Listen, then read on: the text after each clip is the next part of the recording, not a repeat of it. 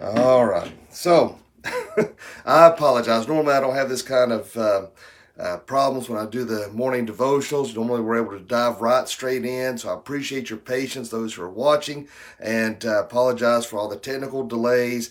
It's just one of those mornings, and last night I had trouble with the website too, so I apologize for that, and so please bear with me. I am trying to do the best that I can here with what I have to work with, and so please be understanding with me. So let's go ahead and look at our scripture. We're going to look at Matthew chapter 5, and we're going to look at, let's see here, verses 11 and 12. So we're going to look at. So I'm going to bring it up here on the screen here for those who are on social media. You'll be able to see that, and of course it's not there. So let me do this. All right, here we go. Blessed are ye when men shall revile you and persecute you, and shall say all manner of evil against you falsely for my sake. Rejoice and be exceedingly glad, for great is your reward in heaven, for so persecuted they the prophets which were before you. All right. So bless this reading and the hearing of it to our hearts this morning. Let me get this back up here on the social media.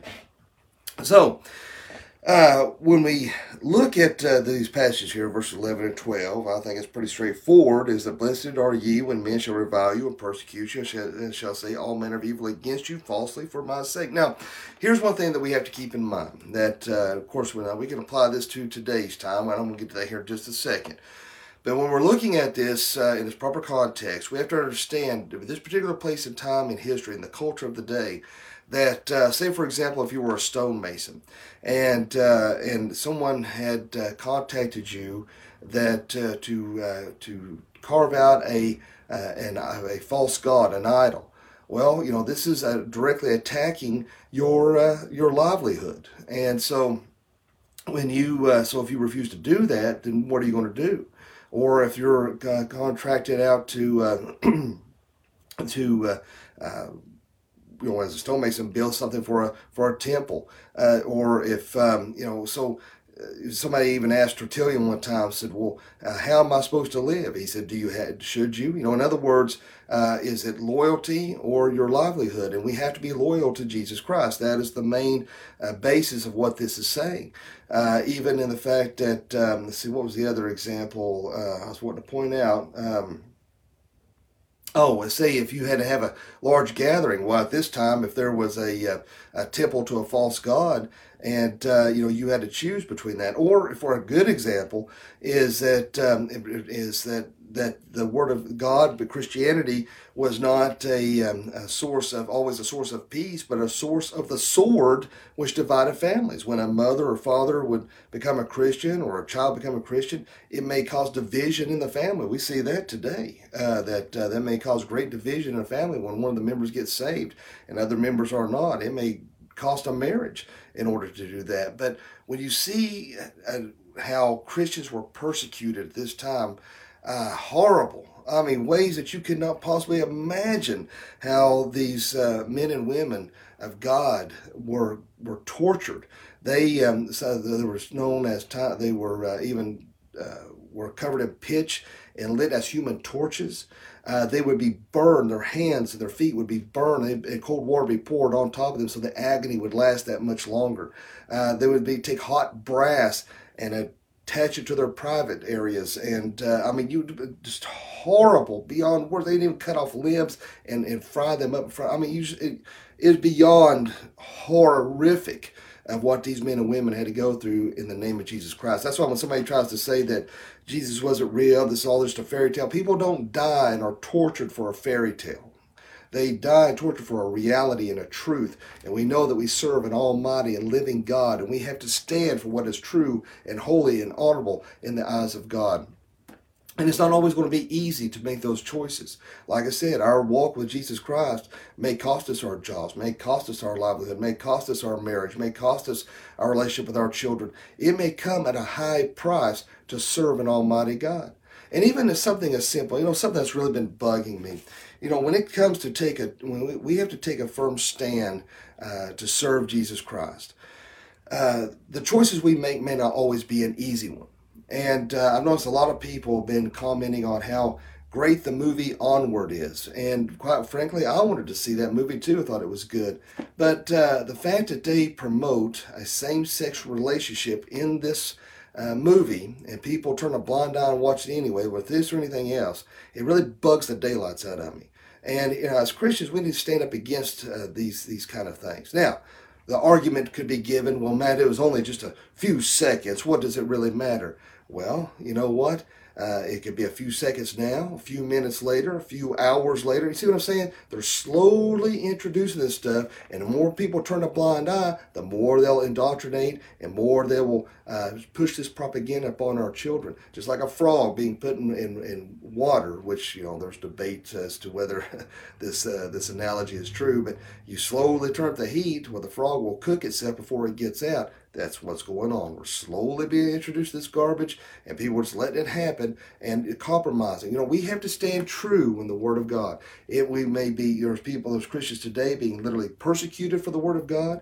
I've been in jobs, even before I went in the ministry, jobs that said, well, you're not allowed to talk about your Christianity. I didn't give a rat's backside whether anybody liked it or not. I would still talk about God, and whether anybody liked it or not, that's my rights as a Christian to talk about Jesus Christ. And if it costs me my job, then so be it, because I'm going to stand for the Word of God no matter what. And that's what we have to do. We have, you know, you look at Afghanistan, you look at the Sudan. Let's try and get out here in a second.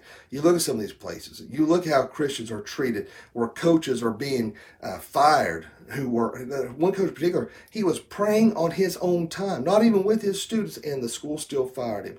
One person has to say, I don't like someone having prayer, and then they change everything because of one idiot. Or somebody who is driving from another state through the country can see a cross, don't even live in that area, complain, and they'll take the cross down. It is absolutely insane that the rights of Christians are being trampled on because of the minority. We need to start standing up against these individuals, but understand at the same time, we're going to be persecuted. That's one thing. God's Word does not sugarcoat it at all. We're going to be persecuted. We're going to have trouble. But take heart, God has overcome the world. These things are going to happen. We shouldn't be shocked or surprised, but it doesn't eliminate our responsibility to stand for what is true and for what is right in the eyes of God. And quite frankly, I'm tired of one or two people complaining, and everybody just folds and does what they want to, just like this Freedom From Religion organization. That's all they do is sit and go around and fight anything. If you have a Christian flag, say a school board's meeting, they'll fight that. If you try to have prayer in any way, they're going to fight that. Well, when are Christians going to quit being bullied? You know, I was bullied as a kid, and I was overweight, and I was, you know, there's a lot going on there. My nationalities. So I was bullied. And I would take it, and I would take it, and I would take it. And finally, I started swinging because I just couldn't do it no more. You know, I'm not saying to physically fight, but we are in an ideological war, and we need to start standing up for our Christian rights. When you push back against a bully, they're going to back down. And when Christians don't start standing up for what is right in this world, no wonder, you know, we have to be that salt of the earth. We have to stand for what is true and for what is right. My good friend Eileen posted a great story the other day talking about a man. His responsibility was to light a lantern, and when a train was coming, and to wave that lighted lantern to warn people when the train was coming. Well, one evening the train was coming, and he's waving that lantern, and he's screaming and shouting and hollering to stop, stop, and the car was just speeding by, and he kept screaming, stop, stop. Finally, the car come right at him. He had to dive in the ditch. The train hit, killed the mother, the father, the children. Just it horrible. Well, they go to court about it, and they questioned his neighbor, and he said yes. The neighbor said he was screaming, he was hollering, he was jumping up and down, and they would not stop. And then he looked at his friend, his neighbor, with tears in his eyes, and he said, "But the lantern wasn't lit." You know, and there's a lot of great truth in that. There's a lot of Christians make a lot of noise, but unless we start showing the light of God within us to warn a world that is heading to hell, what good are we doing? We might as well be screaming and jumping up and down and making no difference at all. We have to be that light in this world. We have to be that salt of the earth. We have to stand for what is true, for what is right, and what is holy, and what is honorable in the eyes of God. And so as we read this here, blessed are ye when men shall revile you and persecute you, and shall say all manner of evil against you falsely for my sake. Rejoice, be exceedingly glad, for great is your reward in heaven. For so persecuted they the prophets which were before you. There are great men and women in the past, the present, who are dying and suffering and tortured in the name of Jesus Christ, because we serve an almighty God, and the sufferings of this time are but temporary. Remember, we're just passing through. These things that we deal with today are temporal. What we have to look forward to is eternity. We have to keep our eyes on the cross. We have to keep our eyes on Jesus Christ. That's where our hope lies. That's why the resurrection is so important that we're about to celebrate here within a few days, because Jesus Christ, his atoning work on that cross, he gave his life for you. That's why it's called substitutionary atonement. That judgment that God demanded had to be paid, and Jesus Christ paid that, and he rose again. He is alive, and he is real, and he is well. And we have a responsibility. We've been put on this earth for a reason, and that's to stand up for what is right in God's eyes, to stand true. And if you don't do that as Christians, you're going to be judged for that. So make sure that I'm not saying smack people around with the family Bible. We need to speak the truth in love. But we can't sit there and blindly just live in this world and coast by and not do anything. We have to start speaking out. If you were standing there and people were walking off a cliff blindly, I say you saw a school full of blind children and they didn't know any better and they were walking off the cliff, would you continue to sit there and be like, well, it's not my place to judge. I really shouldn't say anything. It's their choice. Well, you'd be an evil, cruel person to let that happen. No, anybody in the common sense would jumping up and saying, stop, don't, you're going the wrong way. Guess what? We got a world that is going the wrong way. We just need to start screaming and saying, stop, quit where you're going. You're going to hell. You have to turn around and stop where you're going, because we should have enough love in our hearts to do that. So my friends, my brothers and sisters in Christ Jesus, the time for silence is no more. The time of apathy is no more. The time of complacency is no more. It's time to stand up, time to stand true, and time to stand strong. Let us pray. Now, Father, Lord, we thank you, we love you, we praise you. Lord, thank you for this opportunity to spread the gospel message. Lord, help us to always do what is right in your eyes, to be loyal to you, no matter if it costs us our jobs, our marriage, our lives. Lord, let us always do what is right in your eyes. Let us look forward to the future glory that is before us. And Lord, if there's anyone watching this morning that doesn't know you, let him pray this prayer. Dear God, forgive me of all my sins. Jesus, I know you died on the cross for me. I know you rose from the grave for me. Come into my heart and save me. Fill me with your Holy Spirit. Lord, there are so many people who are scared and fearful right now. Give peace, give strength. Let your presence be known and felt. Lord, I know there's a lot of people dealing with sicknesses, and some may even be diagnosed with coronavirus. And Lord, I pray that you bring healing upon them. And Lord, I pray that you be with our dear sister in Christ, Kim Penix, and Ginger Hood, and Linda Feathers, Lord. I pray that you be with Murph, and I pray that you will be with the Trivet family. And Lord, I just pray that you be with all those prayer concerns that whether mentioned or unmentioned, the unspoken concerns, and that you will intervene and that your will be done in each and every situation. Lord, let our police officers, our doctors, our nurses, and our first responders, let them know that they are loved and needed and appreciated, as well as our military. Lord, be with our president. Give him strength and give him wisdom and proper discernment. Give protection about him and his family. Lord, touch this world, this nation. Touch the hearts and minds like never before it's too late. In Jesus' name I pray. Amen. My friends, I think that God has given us a wake-up call with all that's going on, and I hope that you will make the right decision before it's too late. For those that are on my watch on the website, I hope you all have a good morning.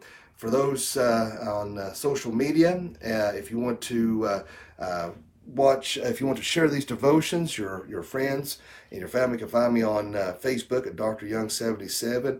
If you don't do Facebook, you can always find me on YouTube at Dr. Matthias Young. As soon as I get done streaming, I always upload the videos there. So if you don't do social media and you miss the website or this, you can go to Dr. Matthias Young, subscribe there, catch all the videos, or if you don't. Or if you want to, the Apple iTunes podcast don't cost you a thing. It's free, audio only, the Doc Young Chronicles. You can listen to all the sermons. the daily devotions, and Brandi and I's podcast each and every day on that as you're going about your day and listening. So, hope everybody has a great day today, a fantabulous day, and remember, live each day as if it were your last, because one day it will be. Thanks for watching, and I hope you all have a blessed and wonderful day.